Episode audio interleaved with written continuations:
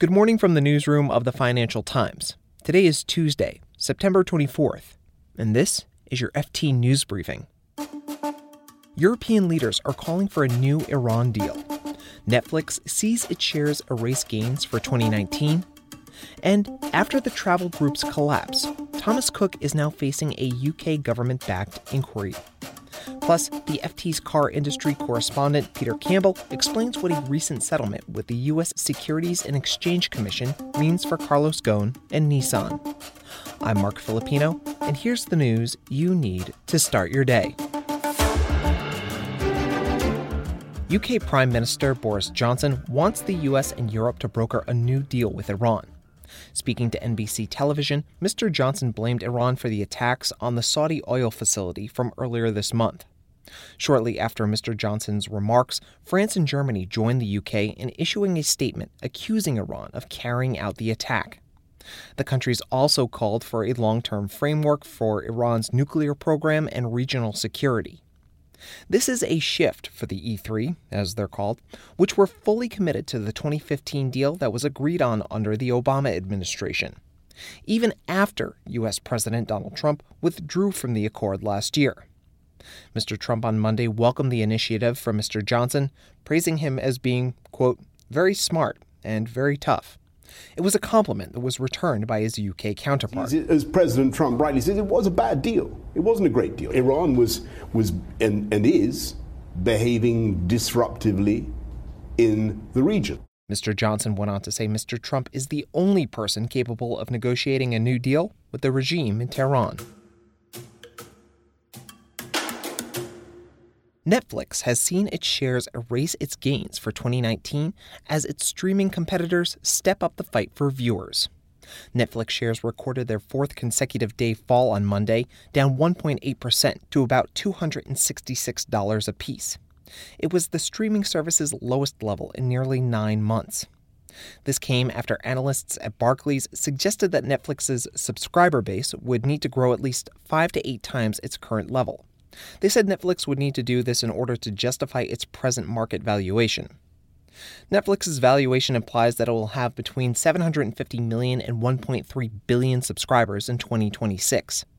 But according to the Barclays analysis, if Netflix doesn't grow at that rate, the stock is very expensive relative to what they call its total addressable market.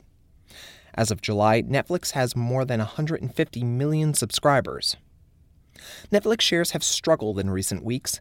Investors have reacted to news that subscriber growth came up well short of forecasts. At the same time, rivals such as Disney and Apple are gearing up to launch competitive streaming services. And more than 150,000 travelers were being repatriated after Thomas Cook collapsed on Monday. The FT's Alice Hancock explains how the world's oldest tour operator got here and what's next. In the last few days, Thomas Cook's attempt to put together a restructuring deal came to a dramatic close. It had been seeking a rescue package of 900 million pounds over the past five months.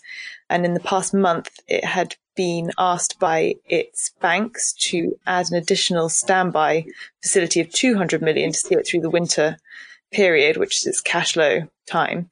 And it basically couldn't find that money. So it came to a crunch point where it was either the rescue deal, find the 200 million from a source. One option was the UK government or go into administration. And the last option is essentially what happened on the early hours of Monday morning. This has become a bit of a political hot potato because on Friday, Thomas Cook approached the government for a bailout in a bid to save its rescue deal. Given that it employs 20 odd thousand people worldwide, 9,000 of them in the UK, one of the things that's come out is to have a probe into the management. There's been a lot of criticism of high pay packets. Chief executives at Thomas Cook took home almost 20 million in pay over the past 10 years. So many UK ministers have had an opinion. The Business Secretary, Andrea Leadsom, sent a letter to the Chief Executive of the Insolvency Service asking for an investigation into the conduct of the directors, to look specifically at their pay packets. And here's a closer look at a story you should know more about. Yesterday, former Nissan chief executive Carlos Ghosn and the carmaker itself agreed to settle fraud charges with U.S. regulators. The FT's motor industry correspondent Peter Campbell helps refresh our memory on the Carlos Ghosn saga and what this settlement means for him and Nissan. So last November, Carlos Ghosn was arrested from his private jet in Tokyo when he landed in Japan to attend a Nissan board meeting.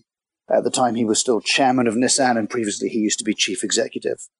Uh, he then faced a series of financial charges in Japan. Some of those relate to having allegedly understated his compensation while CEO. Some of them related to using Nissan's money for his own personal benefit. And he denies all those charges. But this arrest set Nissan and the whole of the automotive world really in complete turmoil. Mr. Ghosn was sacked as chairman, and his successor, who was Hiroto Saikawa, has now also resigned as chief executive. It marks an enormous reversal of fortune. And that was almost a year ago. So now on Monday, we had these charges he settled with the US SEC. Yeah, could you go into a little bit more detail about that? What exactly happened?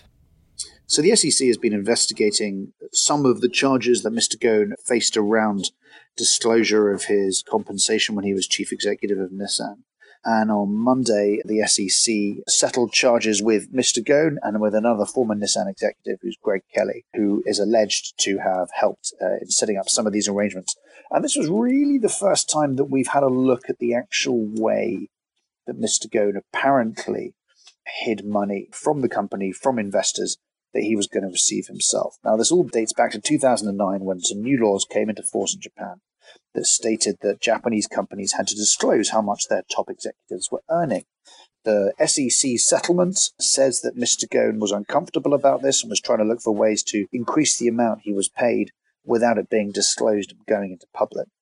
Now, there are several ways that these documents claim Mr. Ghosn did this. One of these was to pay himself consultant fees once he left the company, once he'd stepped down from the board. Another one was to bump up some of his pension. And there were a few other ones, including letting him pick what his pension was going to be in, if it was going to be in yen or dollars, which would uh, give him a significant financial advantage. And the total of these is that apparently he hid around $90 million of chief executive compensation that he would have received when he left the company. And apparently he increased his pension pot by around about $50 million.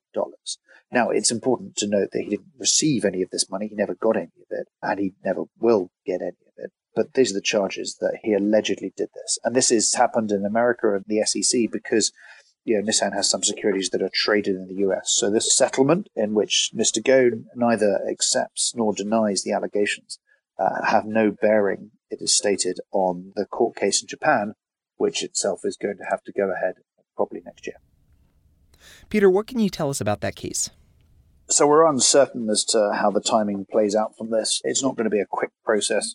We expect that the court case will, in Japan itself, will kick off maybe early next year, but we don't have exact timings for this at the moment. Right now, Mr. Ghosn is on bail in Japan, and Greg Kelly, who is also in Japan, having been arrested, is also on bail.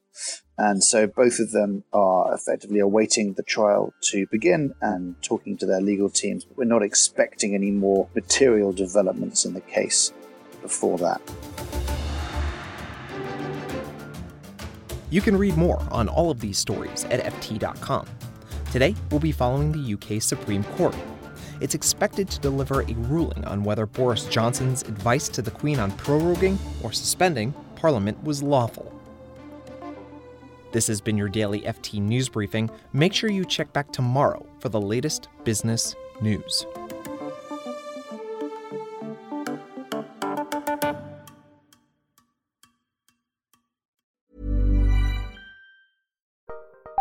Join Capital Group CEO Mike Gitlin for a new edition of the Capital Ideas Podcast. In unscripted conversations with investment professionals, you'll hear real stories about successes and lessons learned, informed by decades of investment experience. It's your look inside one of the world's largest asset managers. New episodes are available monthly. Subscribe wherever you get your podcasts. Invest 30 minutes in an episode today. Published by American Funds Distributors, Inc. Hi, I'm Daniel, founder of Pretty Litter. Cats and cat owners deserve better than any old fashioned litter. That's why I teamed up with scientists and veterinarians to create Pretty Litter. Its innovative crystal formula has superior odor control and weighs up to 80% less than clay litter. Pretty Litter even monitors health by changing colors to help detect early signs of potential illness. It's the world's smartest kitty litter.